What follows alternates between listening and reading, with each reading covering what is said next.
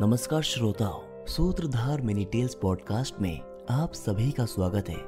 मैं हूँ आपका दोस्त निष्कर्ष वाजपेयी और आज हम आपके लिए ला रहे हैं हमारे पॉडकास्ट का तीसरा एपिसोड। दोस्तों, आज के इस एपिसोड में आप सुनेंगे दुंदुबी की कहानी, एक ऐसा विशाल बैलतानव जिसमें थी एक हज़ार हाथियों की शक्ति और जानिए कि आखिर क्या हुआ जब उसने महाशक्तिशाली वाली को ही चुनौती दे दी थी।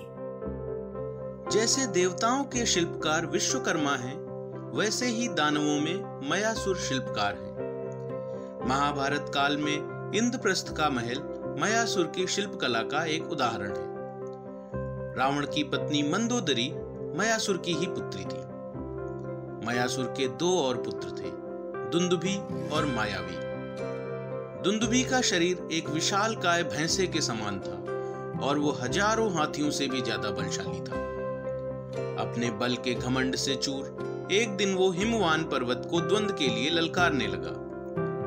हिमवान ने उससे कहा, मुझसे द्वंद करने के बजाय किशकिंदा में इंद्र का पुत्र वाली राजा है, उससे द्वंद करो।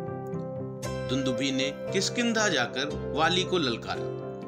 वाली और दुंदुभी का द्वंद कई दिनों तक चला और अंत में वाली ने दुंदुभी का वध कर दिया।